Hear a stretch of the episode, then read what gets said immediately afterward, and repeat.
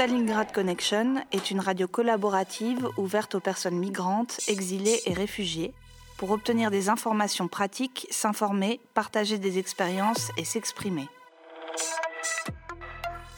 Une fois par semaine, le lundi de 11h à midi sur FPP 106.3. Vous pouvez également nous retrouver et nous réécouter sur la page Facebook Stalingrad Connection. ستالینگراد کانکشن یک پروژه رادیویی است که برای همه پناهندگان و بیجا شدگان ترتیب شده. هدف این پروژه به اشتراک گذاشتن تجارب علمی و عملی می باشد. شما می توانید هر هفته روز دوشنبه از ساعت 11 صبح تا 12 بعد از ظهر روی امواج 106.3 FM FPP رادیو استالینگراد کنکشن برنامه ما را تعقیب کنید. همچنان می توانید با فالو کردن پیج استالینگراد کنکشن در صفحه فیسبوک خود از تازه ترین اتفاقات روز و امور پناهجویان با خبر شوید. ستالينغراد كونكشن راديو تشاركي ومفتوح للمهاجرين واللاجئين وطالبي اللجوء. للحصول على معلومات وأخبار ومشاركة التجارب اثنين من الساعة الحادية عشر صباحا حتى منتصف النهار على التردد 106.3 اف بي بي تجدونا على الفيسبوك على صفحة ستالينغراد كونكشن. Stalingrad Connection is a community led radio project open to all refugees, migrants, and those exiled from their countries. It aims to share practical information and experiences. Tune once a week on Monday from 11 a.m. to 12 p.m. on FPP 106.3. If you want to join the project or want to have some information regarding refugees, you can contact us on Facebook on the page Stalingrad Connection. Stalingrad Connection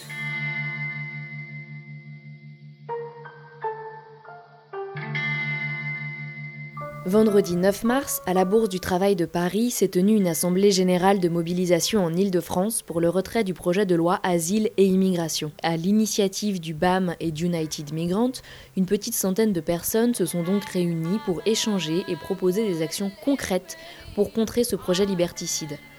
Avant la discussion, des membres du GISTI nous ont présenté les grandes lignes de cette loi en préparation contrôle, suspicion, répression, sur les trois grands mots utilisés pour décrire un texte portant atteinte aux droits humains les plus fondamentaux.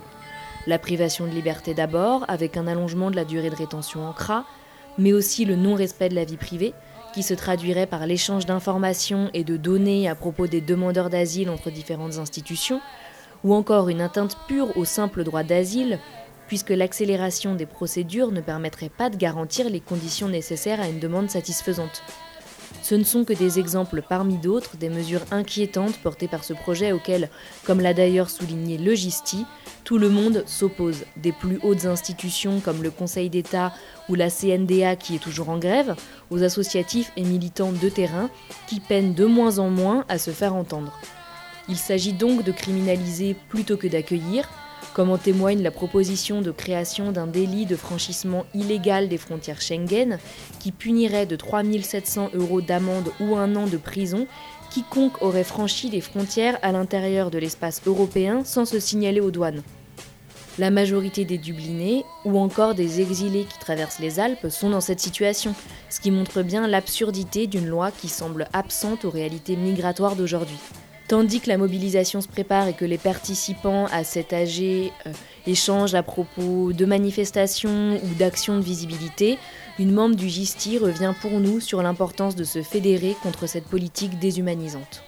Donc moi je m'appelle Nathalie Ferré, euh, j'appartiens au GISTI, euh, voilà, ça fait des années que je, je milite dans cette association.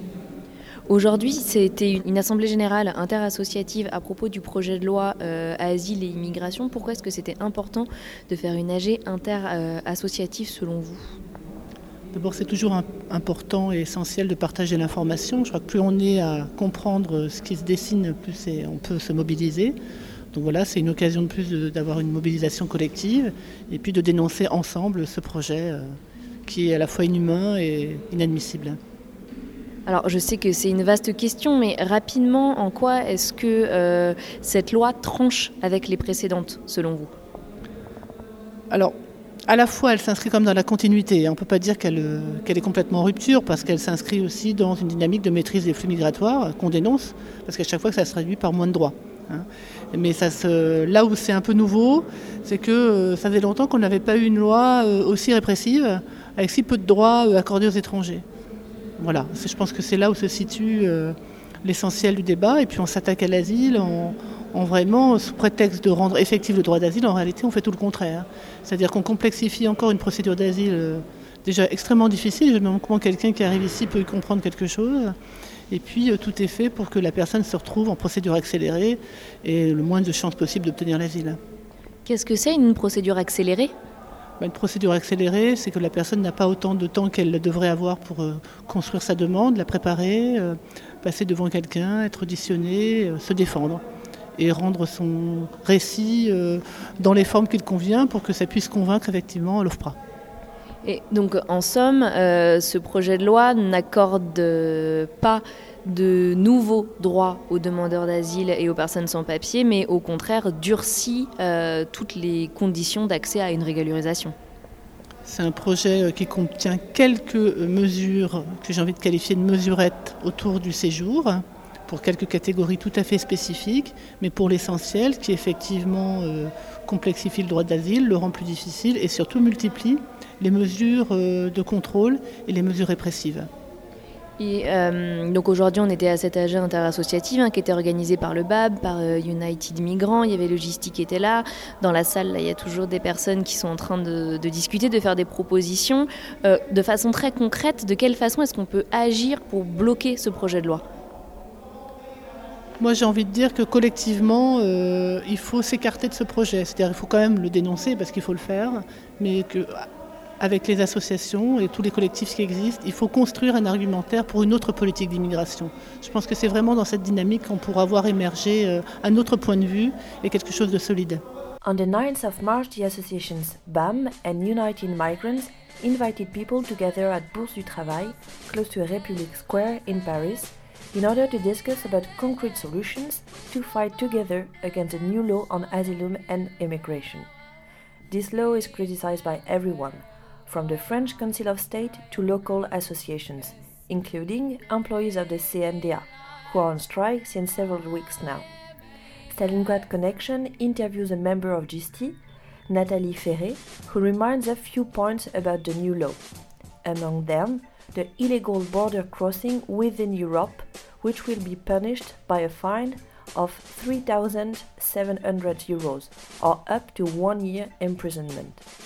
The GST member says that there were no laws so repressive about asylum and immigration for a long time in France, and that it is now time more than ever to gather in order to prepare a collective response to this law.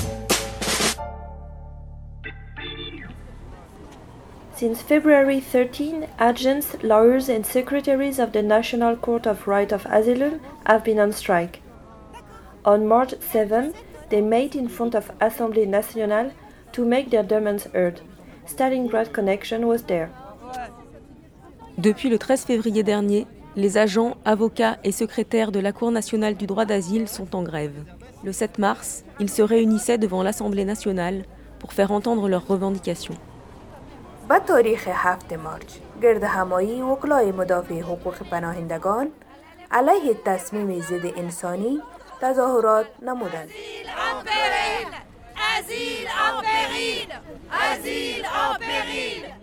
Euh, nous sommes donc euh, devant l'Assemblée nationale euh, pour euh, c'est le premier jour euh, euh, où les débats vont, vont, commencer sur ce projet de loi donc en estimant en espérant en tout cas que nous serons entendus. Euh, donc, euh, je suis Virginie Dussen, avocate au barreau de Paris, et je suis membre de l'association euh, Elena France et au conseil d'administration. Nous sommes avocats, donc le terme grève n'est peut-être pas totalement approprié. Nous avons cessé nos activités plaidantes depuis le 13 février.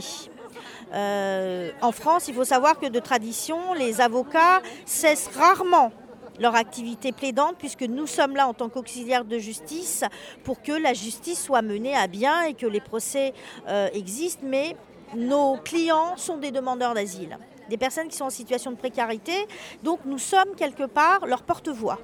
Ce que eux ne peuvent pas dire, nous le faisons euh, à leur place parce que c'est le demandeur d'asile qui est en cause. Donc depuis le 13 février, ça veut dire que nous entamons aujourd'hui la quatrième semaine d'activités euh, qui, ont, qui a cessé à la Cour nationale euh, du droit d'asile, euh, nous le faisons en connaissance de cause.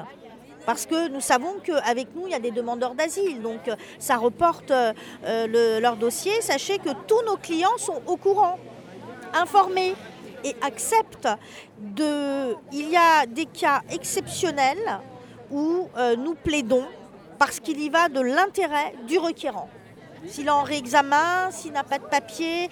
Donc vraiment, c'est fait en entente et avec le consentement des requérants. Je tenais à le préciser. Euh, les revendications, euh, elles sont claires et nous sommes aussi soutenus par nos barreaux c'est important de le relever. Ce ne sont pas des actions de quelques avocats. Le barreau de Paris, le barreau de Lille, le barreau de Rennes, le barreau du Val-de-Marne, le barreau de Strasbourg, le barreau de Toulouse, le barreau de Lyon. Donc les barreaux sont avec nous. Euh, alors la loi, c'est... Euh, pour une immigration euh, maîtrisée et un droit d'asile effectif. Déjà dans le titre, le fait d'associer et l'immigration et l'asile, ça pose euh, sujet à, débat, évidemment. Euh, ensuite, euh, par rapport à l'asile, les nouveautés ou les changements qui sont dans l'esprit du texte, c'est vraiment en premier lieu la réduction. Et on a aussi une autre disposition qui vise, en parallèle de cette loi, ce qu'on appelle les dublinés. Ceux qui sont passés par d'autres pays ou qui ont eu un visa pour un autre pays, mais qui arrive directement en France. Donc si on lit l'esprit de ces textes-là, il va y avoir une réduction, à savoir la réduction du nombre déjà des demandeurs d'asile en France. Euh, grâce au, nouveau système euh, du règlement Dublin. Ensuite, dans la loi concernant l'asile, vous avez une réduction du délai pour déposer la demande d'asile après l'entrée en France. Cette réduction sera de 120, va être pardon, de 120 jours à 90 jours. En réalité, ce que veut faire euh, euh, ce projet de loi, c'est réduire les délais après l'accès à la procédure d'asile. En réalité, la vraie problématique pour le demandeur d'asile, c'est une fois qu'il est sur le sol français, pour avoir accès à la procédure d'asile. C'est là qu'on perd du temps et c'est là qu'on a des gens qui sont à la rue, sans rendez-vous, sans possibilité d'être hébergés, euh, sans contact pour ceux qui sont isolés. Tout le monde n'a pas de famille en France, on le sait très très bien. Une particularité, un accent que je vais mettre vraiment sur les mineurs isolés. On a une vraie problématique euh, concernant les mineurs isolés parce que tant qu'ils n'ont pas accès à la procédure, ils sont dans le même cas que les, que les majeurs. Donc cette réduction, une fois qu'on dépose le dossier, la réduction du délai de 120 à 90 jours, ça porte préjudice évidemment aux demandeurs d'asile parce qu'il euh, va être en procédure accélérée. Ensuite, euh, élément important euh, du projet de loi, c'est dans la notification des décisions ou les convocations. Au premier stade, vous savez, les personnes sont convoquées à l'OFPRA. La nouveauté, pour le moment, c'était par courrier. Dans le texte, ça sera par tout moyen. On se pose la question de savoir si ça va être SMS, par voie électronique. Il y a plusieurs difficultés. Euh, la sécurisation évidemment des messages et là, un demandeur d'asile par nature est dans une situation précaire. Qu'elle soit sociale, qu'elle soit médicale, qu'elle soit juridique malheureusement et linguistique parce qu'il n'y a pas d'accompagnement et linguistique. Donc si vous recevez un SMS, est-ce que vous avez toujours le même numéro de portable? Si vous avez perdu votre portable, est-ce que vous avez un accès à un point ordinateur? Donc il y a tous ces problèmes techniques et après le problème de la langue. Euh, la lecture même d'une décision qui est affichée à la CNDA, ils ne comprennent pas, alors le SMS. Mais il faut que vous sachiez qu'en réalité, l'OFPRA a commencé à anticiper depuis un an, un an et demi euh, euh, ces dispositions en envoyant des SMS aux demandeurs d'asile en disant l'OFPRA a pris une décision sur votre dossier et prochainement vous allez avoir une décision qui arrive. Donc ils ont déjà commencé à expérimenter quelque peu les envois de messages par SMS, euh, donc par tout moyen. Et la décision de l'OFPRA aussi, c'est-à-dire une fois que l'OFPRA a pris une décision, la décision, il est prévu dans le texte, nouveauté, qu'elle sera envoyée par tout moyen. Donc le tout moyen encore avec toutes les difficultés. Donc si vous n'avez pas accès à la décision en temps et heure, vous ne pourrez pas faire le recours. Donc là aussi, on va diminuer un certain nombre de dossiers. On diminue le nombre de demandes d'asile par ceux qui vont être dublinés. Ceux qui ne vont pas pouvoir faire les demandes, euh, les recours, c'est important. Ensuite, euh, imaginons que vous avez votre décision. Le délai de recours va passer de 30 jours à 15 jours. Le 30 jours, il faut que vous sachiez que les 30 jours, c'est déjà un délai exorbitant en droit commun administratif, parce que le délai normal est de deux mois, normalement. On avait déjà qu'un mois et ça va être réduit à 15 jours. À savoir que c'est une peau de chagrin. Dans la pratique, euh, puisque je fais du droit de l'asile depuis bientôt 20 ans, le délai d'un mois, il est vraiment nécessaire. On tient absolument que ce délai d'un mois soit maintenu. Euh, autre nouveauté euh, dans le texte, ce sur quoi on se bat aussi, ce sont les recours qui ne seront plus suspensifs. C'est-à-dire un demandeur d'asile va faire un recours et son recours ne sera pas suspensif. Ça veut dire quoi? Ça veut dire euh, dans l'absolu qu'il pourrait être renvoyé dans son pays avant même que la France ait statué sur sa demande d'asile. Donc ça, c'est... Euh, il y a des cas bien précis. Hein. C'est pour les pays dits sûrs alors que ces pays d'issue, on sait pertinemment qu'il y a beaucoup de problèmes. Euh, il n'y a peut-être pas la guerre, mais il y a d'autres difficultés, la violence faite aux femmes, la situation des LGBT, l'excision. Voilà, on a des pays d'issue où il y a toutes ces problématiques-là qui rentrent dans les critères de la Convention de Genève. Le recours non suspensif, c'est pour les pays d'issue, les demandes de réexamen et ceux qui, au moment du dépôt, de leur dossier constituer une menace grave à l'ordre public. Et euh, autre point qui est important, c'est l'usage de la procédure accélérée qui va s'intensifier. Évidemment, de par le texte, on va se retrouver, procédure accélérée, ça veut dire qu'on passe devant un seul juge. En outre, donc un seul juge avec des délais qui sont beaucoup plus réduits. Et là, euh, vous avez, euh, dans le cas du juge unique, euh, pareil, les demandes de réexamen, les pays sûrs, mais également ceux pour qui on veut faire un retrait. Un retrait du statut de réfugié pour quelqu'un qui a déjà eu le statut, qui est en France depuis 10 ans, 20 ans, et qu'on estime être une menace à l'ordre public. Donc, ça serait en procédure accélérée avec un juge unique. Vous imaginez que l'asile, c'est sacré. Une fois que vous êtes reconnu réfugié statutaire, c'est sacré. Et on veut vous retirer cette protection internationale avec une procédure qui sera accélérée. C'est-à-dire que vous êtes là depuis 10 ans, 15 ans, vous avez votre vie qui est en France et du jour au lendemain, vous recevez une décision qui vous dit on va mettre fin à votre statut parce que vous représentez une menace grave à l'ordre public, sachant que l'ordre public n'est pas défini. On le sait euh, par les textes. Euh, et ça serait un juge unique. Et en plus, on a un délai de recours qui serait de 15 jours. Votre vie bascule en 15 jours, euh, voilà. ensuite, sur l'esprit quand même du texte, la visioconférence ou la vidéo audience. Ça, c'est anéantir l'humain, l'humanité qui doit euh, être une valeur principale de la Convention de Genève et euh, dans le corps, le cœur du dossier de l'asile, le procès, être avec son client, devant son juge, débattre, être entendu, euh, unité de temps, de lieu, d'espace, c'est important, bien évidemment. voilà une partie des revendications que nous portons. Et j'attire votre attention sur un point, c'est que dans ces textes, il n'y a quasiment rien pour les mineurs isolés rien. Il n'y a quasiment rien sur les mineurs isolés, si, si ce n'est la réunification familiale une fois qu'ils ont obtenu euh, le statut de réfugié. Et sur l'esprit du texte aussi, euh, de temps en temps en France, on avait comme tradition de régulariser les personnes qui sont en France sans papier.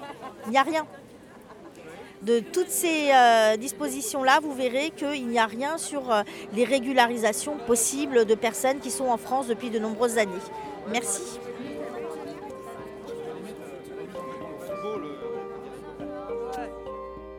Virginie Dussel, a lawyer at the Paris bar, was interviewed.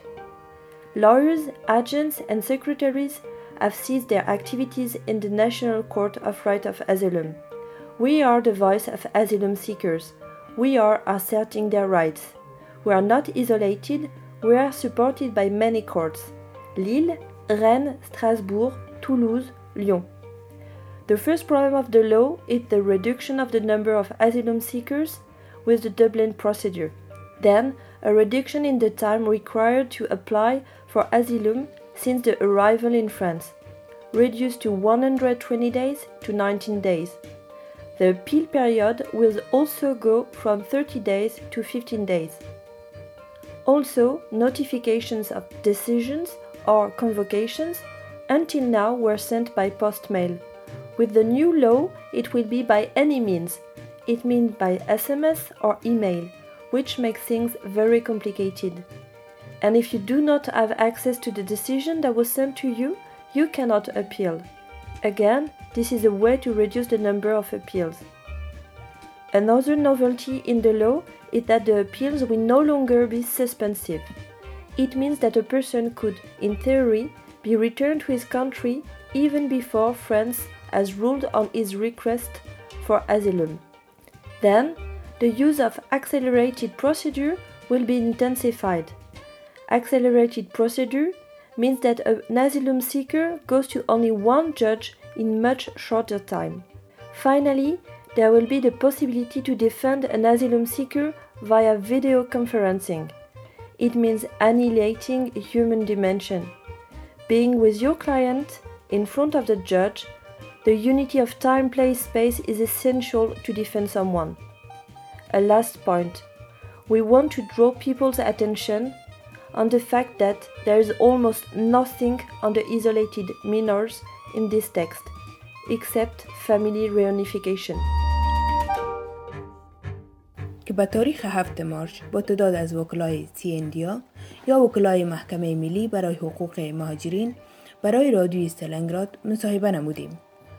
از تاریخ 13 فوریه 2018 تا به حال وکلا و منشی های محکمه ملی برای حقوق مهاجرین در اعتصاب هستند. هفت مارچ آنها در مقابل پارلمان ملی برای طرح مطالباتشان مظاهره نموده بودند. ما با خانم ورجین دوسین از جمله وکلایی که در دفتر پاریس کار می‌کند مصاحبه نمودیم. او گفت وکلا و منشی های محکمه فعالیت خودش را متوقف نمودند. چون ما صدای پناهجویان هستیم و حق آنها را اعمال می‌کنیم. ما تنها نیستیم. با ما وکلای پاریس، لیل، رن، استراسبورگ، تولوز، لیون هم نظر هستند. ما توسط چندین محکمه حمایت می شویم و این طرح را تقبیه می نماییم. روش دوبلین باعث کم شدن پناهجویان می شود. دوم، کاهش زمان تقاضای پناهندگی از 120 روز به 90 روز تقلیل یافته است. دوره تجدید نظر از 30 روز به 15 روز کاهش خواهد یافت. مورد دیگر این که تمام اطلاعات که مربوط پناهندگی می شود آن را از طریق اسمس و یا ایمیل به فرد اطلاع می دهند. نگرانی ما از این ناحیه است که شخص در وقت معین به این اطلاعات دسترسی نخواهد یافت که این خود باعث کاهش و درخواست شود. قانون دیگر شخص قبل از بررسی درخواست پناهندگیشان به کشورشان بازگردانیده می شود. اکسلری یا شتاب سر ساختن درخواست است که پناهجویان در یک وقت کوتاه با یک قاضی می بیند. در نهایت امکان دفاع از یک پناهجو از طریق ویدیو کنفرانس وجود خواهد داشت. اما به یک شخص ضروری است که عملا موجود باشد و از کیس خود دفاع کند. تا قاضی با در نظر گرفتن عکس عمل و رفتار شخص درخواست پناهندگی وی را بررسی کند. نکته آخر هم این که برای پناهندگان زیر سن هیچ نوع چیزی در قانون وجود ندارد.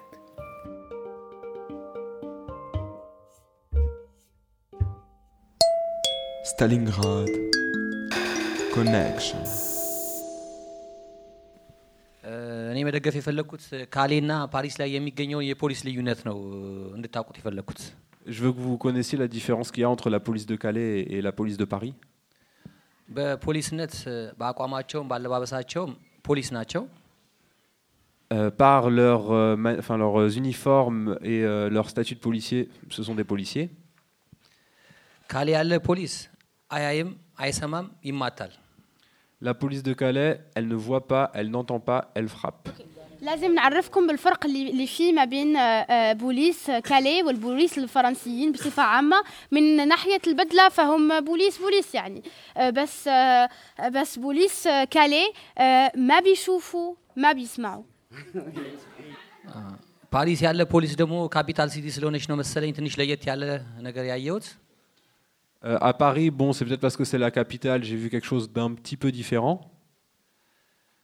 ይሰማል፣ ያያል፣ ግን ይማታል። ያው ነው።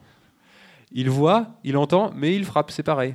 في باريس في باريس في باريس آه، آه، ممكن يكون آه، عشان عاصمة الوضع مختلف شوي فهم البوليس الب- في باريس بيشوفوا وبيسمعوا وبس بيضربوا كمان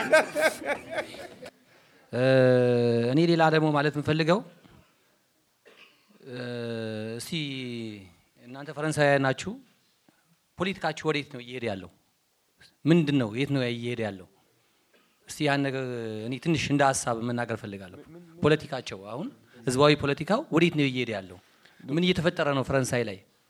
Euh, bon, vous, vous êtes euh, français, et donc euh, votre, votre politique, vers, euh, vers où elle mène Dans quelles euh, circonstances se trouve la France et vers où mène cette politique انتوا فرنسيين فاعتبروا يعني آه، فين فين آه، في اي اتجاه آه، آه، السياسات الفرنسيه يعني بت- بتقودكم بتسيركم እኔ ማለት የፈለግኩት እ፣ የፈረንሳይን ፖለቲካ እኔ አውቀዋለሁ እንደማወቅ እ፣ ወረቀት እንዴት ማግኘት እንዳለብኝ አውቃለሁ። እነሱ የሚደን ዳንሰኞች ናቸው ፖለቲከኞቹ። Euh, moi, ce qu'il me semble, c'est que je connais la politique française. Ce que j'ai compris, la politique française, euh, je vois comment euh, on peut avoir des papiers. Les, les, les politiciens français, les- le personnel politique français sont des danseurs. بي... C'est pas fini. انا تبين لي اني فهمت آه، السياسات الفرنسيه وفهمت آه، السياسيين الفرنسيين آه، وفهمت الطريقه اللي ممكن نوصل بها للاوراق فبالنسبه لي ال... ال... السياسيين الفرنسيين بيشبهوا يعني راقصين እነዚህ ዳንሰኞች ደግሞ የሚፈልጉት የሚደንሱበትን ሙዚቃ መጋበዝ ነው። እኔ የሚፈልጉበትን ሙዚቃ ብጋብዛቸው ለእኔ ወረቀት ይሰጡኛል። ከዛ ውጭ ያለ አይመስለኝም።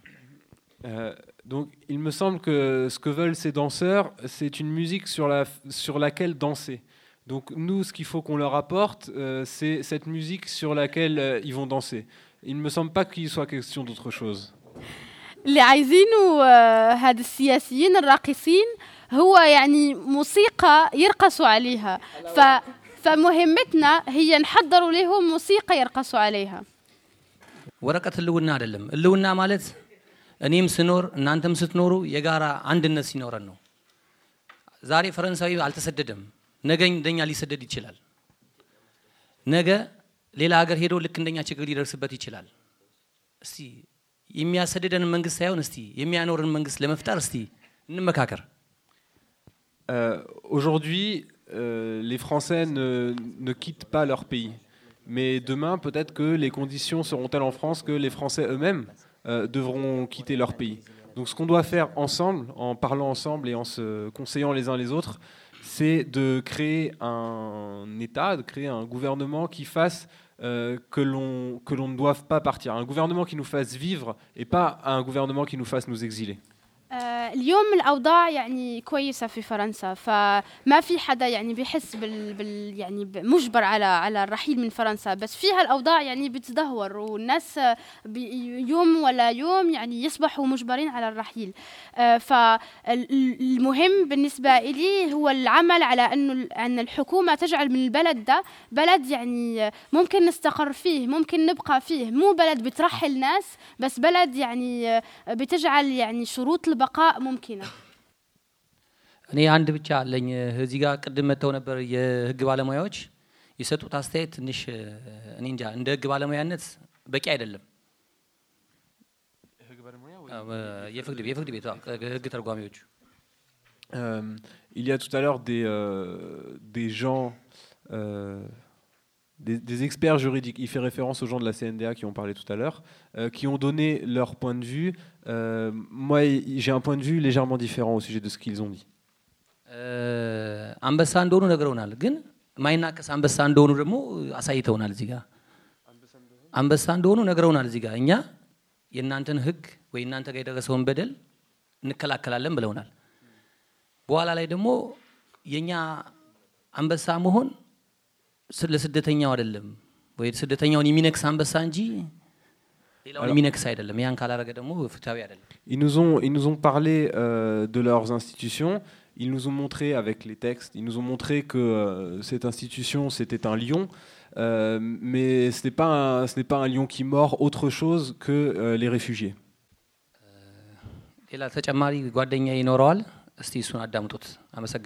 Je vous remercie et écoutons ce que mon ami qui est là a à dire. Euh, يعني خبراء الاس ان دي ا يعني المحكمة العليا للاجئين تكلموا عن مجموعة من القوانين وأنهم تكلموا على أن هذه المحكمة كأنها كأسد ولكن هذا الأسد أنه يعد كل يعد إلا اللاجئين.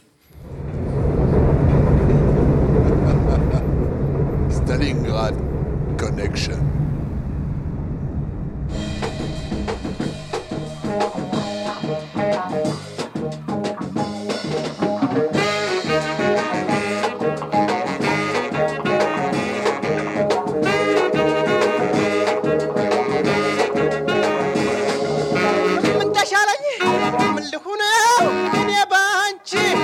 መሞቴ ነው አትሸሺ አትራቅኝ ስምን ፍቅር አንቺን ወይኔ አ አ አ አንቺን አሰኘኝ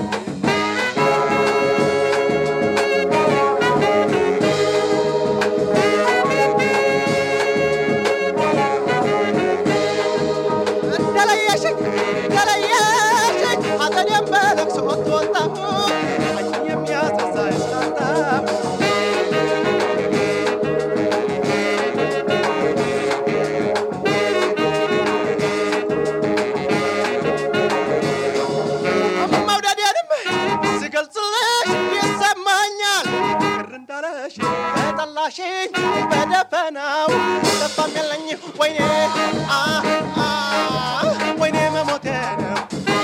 Yeah.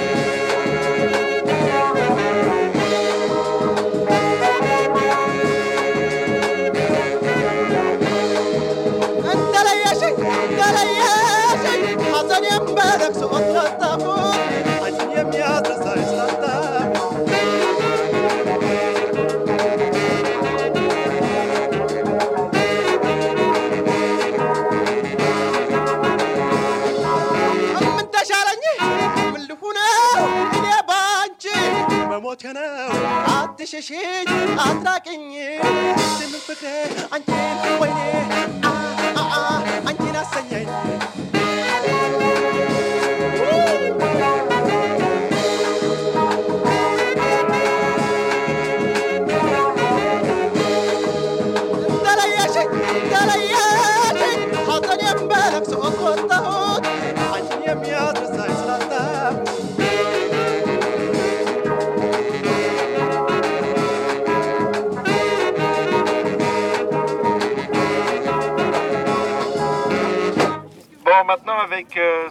On ne peut plus faire du syndicalisme comme avant, euh, un peu facile, euh, limité. On doit faire honneur à Paris 4 euh, et nos, les humanités. Donc, je vous propose un poème en, hommage au patronyme du président et puis aussi d'un ancien DGS que, nous regrettons tous, qui a sa demande a demandé à devenir conseiller du président.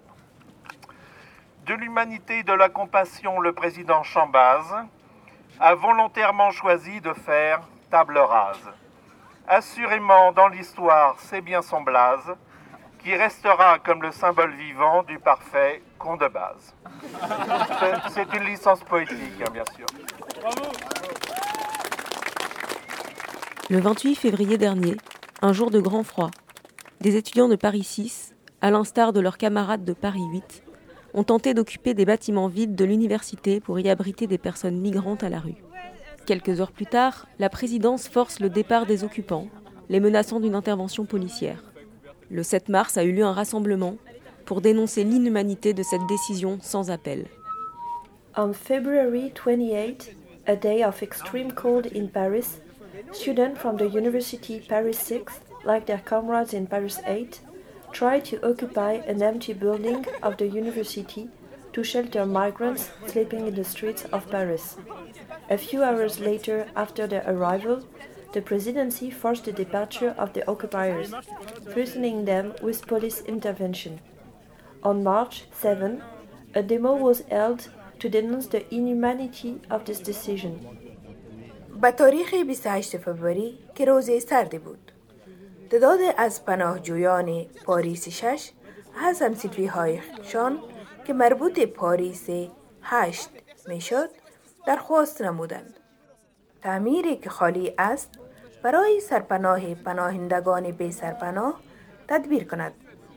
اما چند ساعت بعد رئیس دانشگاه آنها را اخراج نموده و تهدید نمودند که با برخورد شدید پلیس روبرو خواهد شدند.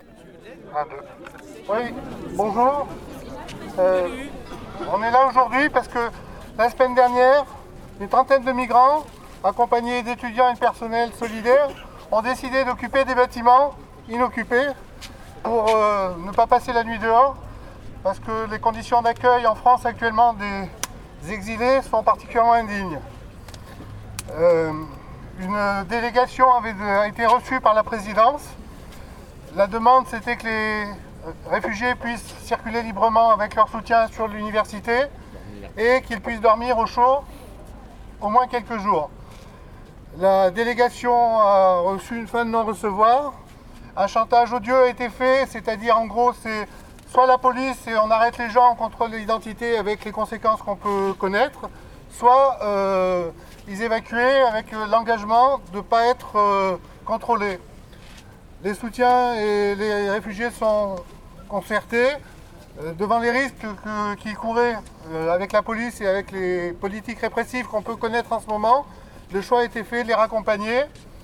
la solution absolument, comment dire, pas indigne, mais stupide, la présidence qui ne connaît pas du tout les problèmes des, expulsés, de les envoyer dans des centres où c'était les remettre directement à la police, était inacceptable. Donc ils ont rejoint euh, pour une partie leurs camarades qui occupent Paris 8, et pour une autre partie, ils ont décidé euh, de retourner là où ils étaient, c'est-à-dire dans, dans, des tentes, dans des campements de fortune, par euh, moins 10 degrés ou moins 15 degrés.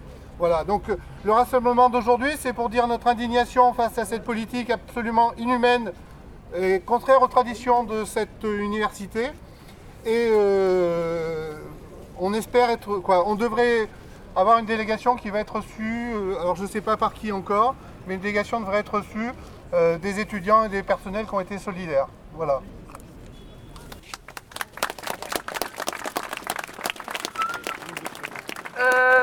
vous m'entendez? Je souhaite, euh, on souhaite vous rappeler qu'il y a une dynamique d'occupation actuellement en France. Ça a commencé à Lyon, Lyon 2, Grenoble, Grenoble-Alpes, euh, Nantes évidemment, euh, Paris 8 il y a un bon mois et on a essayé mercredi dernier. on soutient évidemment toutes ces occupations. Il faut qu'on arrive à obtenir des choses de ces occupations et je ne sais pas si tout le monde est au courant, mais ce matin, Nantes a été expulsée. Le château du Tertre et l'université 300 CRS euh, et euh, autres euh, flics, etc. Donc voilà, c'est aussi important qu'on se rassemble aujourd'hui en soutien à ce qui se passe à Nantes et pour absolument éviter ce genre de, situation. Nos, occupations doivent fonctionner et aujourd'hui on veut obtenir des choses de notre université et, condamner évidemment ce qui se passe dans, dans les autres. Voilà.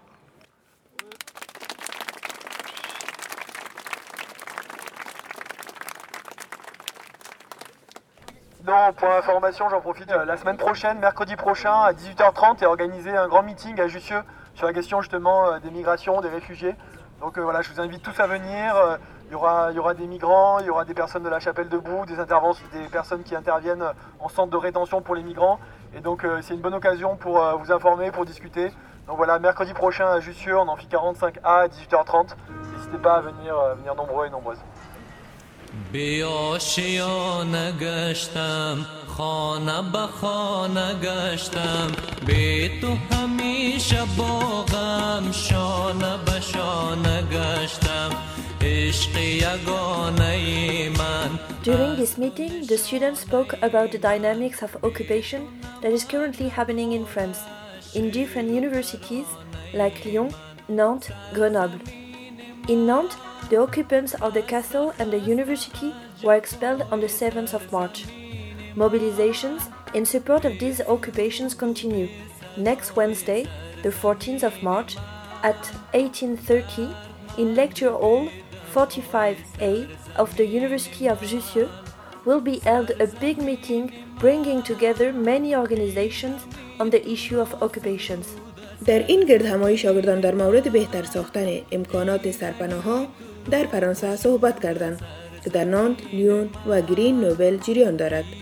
در نانت از شت و دو تیغت و دانشگاه تعداد از به سرپناه ها را اجبارا اخراج نمودند. استفاده از اماکن برای سرپناه ادامه دارد.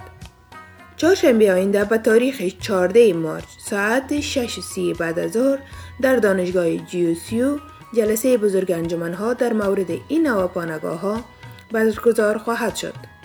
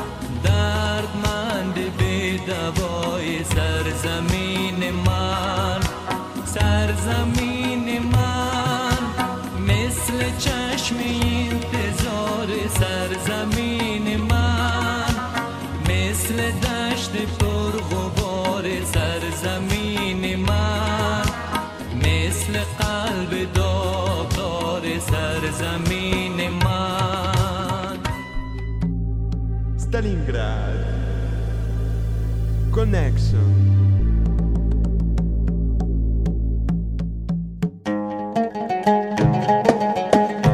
نصيحة نور Les chroniques de Nour. مرحبا والسلام عليكم. نصيحة نور رح تكون عن الأفرة رح نفتح ملفها ورح نحكي فيه بعدة حلقات.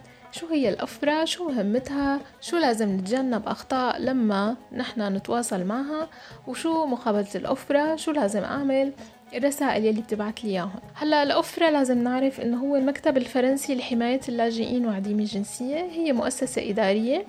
ممكن كمان آه، يوصل طلب اللجوء تبعنا للمحكمة الوطنية لحقوق اللجوء وهي مؤسسة قانونية. الأوفرا والمحكمة الوطنية يلي اسمها السنديا بيلزموا البريفكتور إنه تعطي طالب اللجوء ورق إقامة مؤقت لحين صدور قرار لجوءه. وكمان تعطيه كرت إقامة إن كان بسنة أو عشر سنين على حسب نوع الحماية اللي طلعت بحقي. هلا آه، مهمة الأفرة. رح أقسمهم اثنين قبل القرار وبعد القرار. قبل القرار الأفرة بتستلم ملف طلب اللجوء بتسجل طلب اللجوء آه، وبتعطيه رقم. بتصدر وثيقة التسجيل وبتبعت لي إياها. هاي الوثيقة بتصدر مرة واحدة ما بتعطي عنها الأفرة بدل ضايع هاي الوثيقة وقت توصلنا هي أول رسالة بتجينا من الأفرة. نقدر فورا نروح على البريفكتور ونبدل آه، وثيقة الإقامة المؤقتة. بوحدة تانية مدتها أطول. تسعة شهور للي لجوءه عادي وأربع لست شهور للي إجراءه سريع. تاني رسالة رح تجيني من الأوفرا هي رسالة الموعد. لازم نروح على الوقت بالضبط وما نتأخر. ثالث رسالة نحن منقلها رسالة أوفرا ست شهور. يعني هي تصدر بشكل أوتوماتيكي آه، تقريبا لحتى تقول إنه القرار ممكن ياخد وقت أطول لحتى يطلع. بيجيني القرار بعد القرار بتصير آه، عندي قرار طبعا قرار لجوء قرار حماية أو قرار رفض. في حال إجاني قرار لجوء أو حماية يعني كان قراري إيجابي الأفرة آه، بتصير مسؤولة عن إصدار كافة الأوراق الإدارية يعني بيان ولادة، دفتر عائلة، إخراج قيد وكل الأوراق المتعلقة بالزواج والطلاق. هلأ بدنا ننتبه إنه أي ورقة مدنية وثيقة بتطلبها الحكومة الفرنسية بأحد الدوائر. الأفرة ما بتصدرها. أنا أبدا مالي مسؤول إني أجيبها. فأنا فورا بقول لهم إنه هاي الورقة ما بتصدرها الأفرة وأنا لاجئ ممنوع أني أتواصل مع سلطات بلدي أو مع سفاراتها. فإذا أنا غير ملزم أني أحضرها. الأخطاء الشائعة اللي لازم نتجنبها واللي هي كتير بتعقد ملف اللجوء تبعي. أول وحدة تغيير العنوان بدون إعلام الأفرة سواء كان قبل القرار أو بعده وهو أمر خطير جدا. أحيانا بيترتب عليه إنه يطلع قرار رفض لطالب اللجوء. يعني مثلا إذا طالب اللجوء قام بتغيير عنوانه وكان عم يستنى المقابلة وإجا موعد مقابلة على العنوان القديم فبيطلع قرار رفض لأنه هو ما راح المقابلة. البريفكتور ما بترضى كمان تغير كرت الإقامة أو تغير وثيقة طلب اللجوء بوحدة تانية إذا ما كان العنوان واحد عند الأوفرا وعند البريفكتور. فمنغير عنواننا بالأوفرا بعدين نتجه على البريفكتور مشان نغير كرت الإقامة أو نجدده. هلأ اللاجئ طبعا بيقدر يغير عنوانه عن طريق موقع الإنترنت أوفرا وطالب اللجوء بيقدر عن طريق الفاكس أو عن طريق رسالة مسجلة. الخطأ الثاني يلي هو عدم ذكر الزوجة والأولاد في ملف اللجوء لأنه أنا ما بملك وثائق رسمية. أه الأوفبرا ما بتطلب مني ولا وثيقة إذا أنا ما عندي لحتى تثبت حكي إذا كنت أنا متزوج وعندي أولاد إيه ولا لا. هلا آه كمان هذا خطأ عن جد كتير متكرر. هو كتابة الأسماء بطرق مختلفة كل مرة أو بطرق ما تكون واضحة. أو الأحرف تكون مخربطة أو اسم الزوجة يكون مو نفسه اسم الزوجة اللي أنا ذكرته أول مرة آه بال بالورق مو نفسه اللي موجود بالملف. انتبهوا إنه يكونوا دائما على طول الأسماء طريقة كتابتهم طريقة واحدة موحدة بكل الجهات الرسمية والإدارات يلي أنا بتعامل فيها معها بفرنسا. هلأ ملف الأوفرا وخاصة ملف الأوفرا والقصة لازم ناخد عنهم صورة. ما نبعتهم للأوفرا بدون ما ناخد عنهم صورة. وإذا كان قبل المقابلة بنجي للمقابلة بنقول له شو عملت وين القصة تبعك؟ بس بدنا نعمل تحضير للمقابلة. بيكون بيقول والله القصة بعتها وما عندي صورة عنها. فيعني انتبهوا كتير على هذا الخطأ. أه شراء قصة أو ترجمتها أحيانا بطرق ما تكون كتير محترفة من عند أشخاص ما بيعرفوا اللغة الفرنسية مزبوط أو ما بيعرفوا شو الخطوات لحتى أني أنا أكتب قصة أو ما بيعرف شو لازم يذكر بالقصة. فلما بدكم تعملوا القصة تبعكم روحوا على موظفين البادا هن مؤهلين لحتى يكتبوا القصة معكم ويساعدوكم إنه تكتبوها بطريقة محترفة وصحيحة. سريات المعلومات يلي بتنعطى للأفرة موظف الأفرة اسمه مسؤول حماية يعني هو مسؤول عن حماية ملفي كمان. ما له مستحيل ملف موظف أفرة مستحيل ياخد معلومات يلي أنا بعطيه إياها ويروح يوصلها سواء لسلطات البلد أو سواء للسفارات تبع بلد اللاجئ. أعطوه كل المعلومات اسكروا كل المعلومات اذكروا أسماءكم الحقيقية وانتبهوا إنه تحكوا كل شيء بطريقة صحيحة ومزبوطه كمان. بتمنى إنه ما يصير معكم ولا مشكلة مع الأفرة وبتمنى كمان إنه نشوفكم المرة الجاية ورح نحكي كمان على الأفرة بس بشغلات تانية وإن شاء الله تكونوا عم تستفيدوا. يلا سلام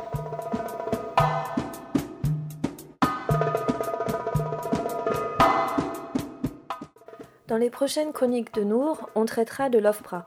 Qu'est-ce que l'OFPRA Son rôle, les erreurs à éviter lors de ses différentes démarches, comment préparer son entretien, comment comprendre les courriers envoyés par l'OFPRA. OFPRA signifie Office français de protection des réfugiés et apatrides.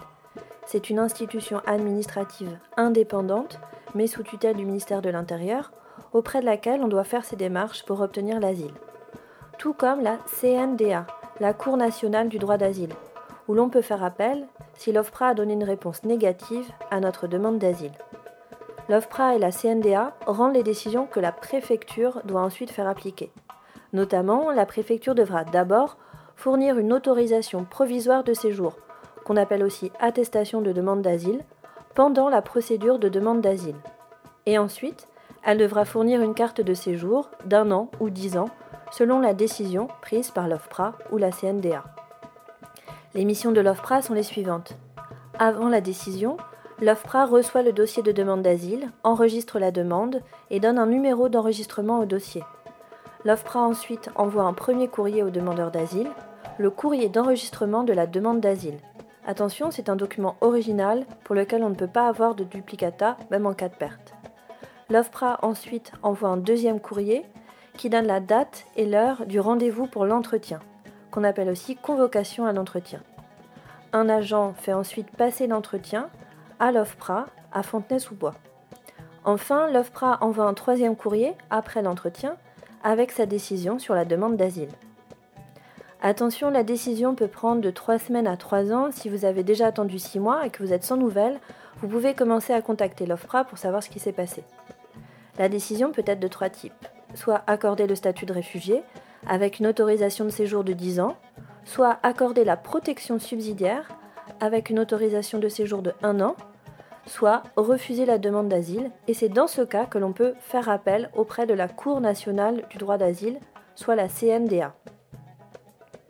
Enfin, un retour sur les différentes erreurs que font les demandeurs d'asile au cours de leur démarche auprès de l'OFPRA. Première erreur, si vous changez d'adresse sans en notifier l'OFPRA avant ou après la décision. C'est un cas très courant. Si un demandeur d'asile est transféré dans un nouveau CADA, un centre d'accueil pour demandeurs d'asile, l'OFPRA peut envoyer la convocation à l'ancienne adresse pour un entretien qui peut être deux semaines plus tard. Alors, le demandeur d'asile risque de rater l'entretien et d'avoir une décision de refus au motif de ne pas s'être présenté à l'entretien. Une solution simple, chaque fois qu'on change d'adresse, et les demandeurs d'asile sont amenés à le faire souvent, il faut envoyer un courrier en recommandé ou un fax pour notifier l'OFPRA de son changement d'adresse. Attention, le demandeur d'asile ne peut pas faire son changement d'adresse par le site internet de l'OFPRA. Il n'y a que les réfugiés, c'est-à-dire les personnes qui ont obtenu le statut, qui peuvent le faire. Notez bien que la préfecture ne renouvelle pas le document de séjour, c'est-à-dire la carte de séjour ou avant l'attestation de demande d'asile, si l'adresse donnée à l'OFPRA et le, justificatif de domiciliation ne sont pas identiques. Notez que la préfecture ne renouvelle pas les documents de séjour, c'est-à-dire l'attestation de demande d'asile ou ensuite la carte de séjour, si l'adresse donnée à l'OFPRA et le justificatif de domiciliation ne sont pas identiques. Autre erreur, ne pas mentionner son époux, son épouse ou les enfants dans son dossier ou pendant l'entretien parce qu'on n'a pas de justificatif. L'OFPRA accepte très bien d'enregistrer les informations de filiation de manière déclarative. Ensuite, écrire son nom et son prénom ou ceux de sa famille de manière différente selon les papiers ou faire des fautes d'orthographe. Autre erreur, ne pas faire de photocopie et garder un seul exemplaire de son dossier OFPRA et de son récit. Ou encore, acheter un récit ou prendre le récit d'un demandeur d'asile qui a obtenu la protection nationale, c'est-à-dire le statut de réfugié ou la protection subsidiaire. Ou faire traduire son récit auprès de quelqu'un qui ne connaît pas bien les étapes du récit ou ne maîtrise pas bien le français. Enfin, ne pas mentionner les véritables faits de son récit, donner un faux nom, cacher les détails qui concernent son état civil, etc., car l'on croit que l'OFPRA va fournir toutes ces informations au consulat de son pays. Ce qui est faux, car tout ce qui est donné à l'OFPRA reste confidentiel. در نوار سبتی امروز و سبت های آینده ما در مورد افرا و طی مراحل نمودن دوسیه شما در افرا صحبت خواهیم نمود افرا چی است؟ چی کار می کند؟ چی باید کرد؟ و چی نوع با خط یا اطلاعات شما افرا کار می کند؟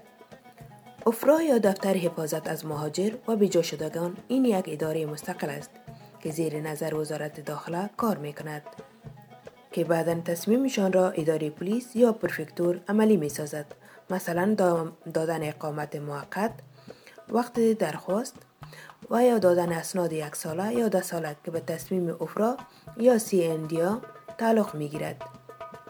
طی مراحل این دوسیه قرار زیل است.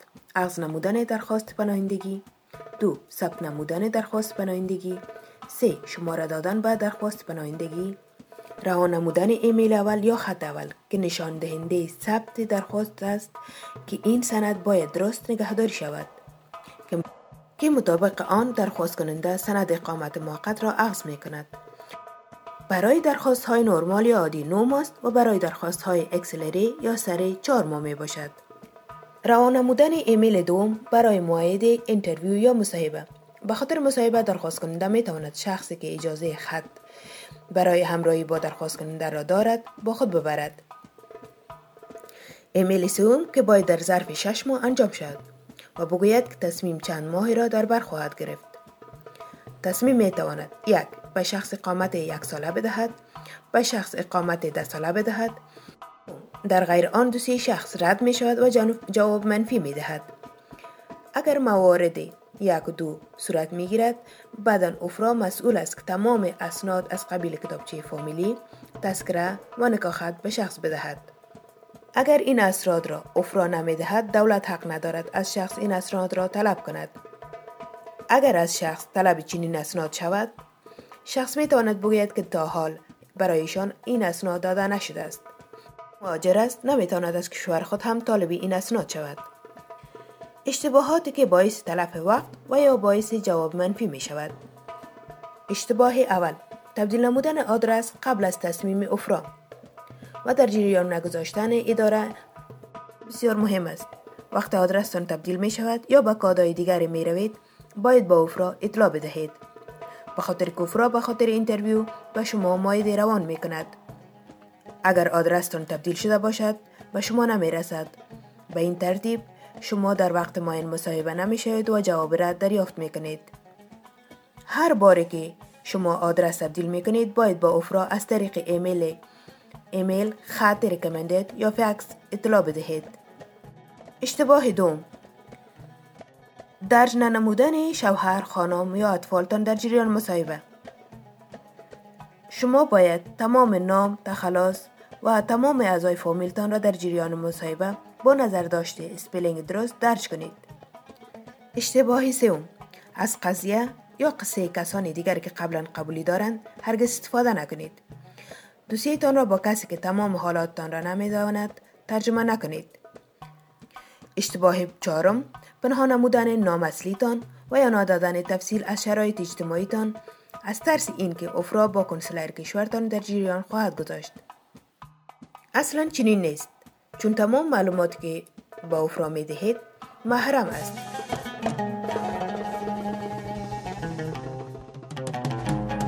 Stalingrad Connection.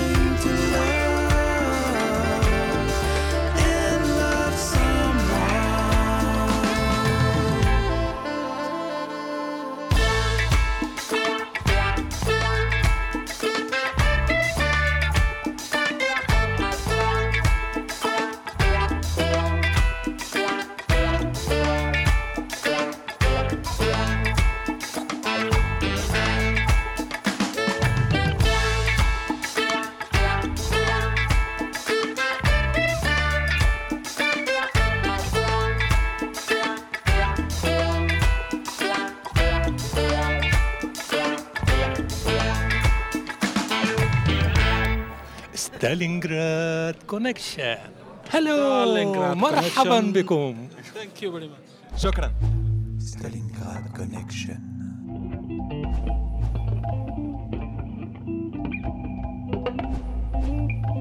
أشوفك وامحي وامحي خوفك واحضن بكاك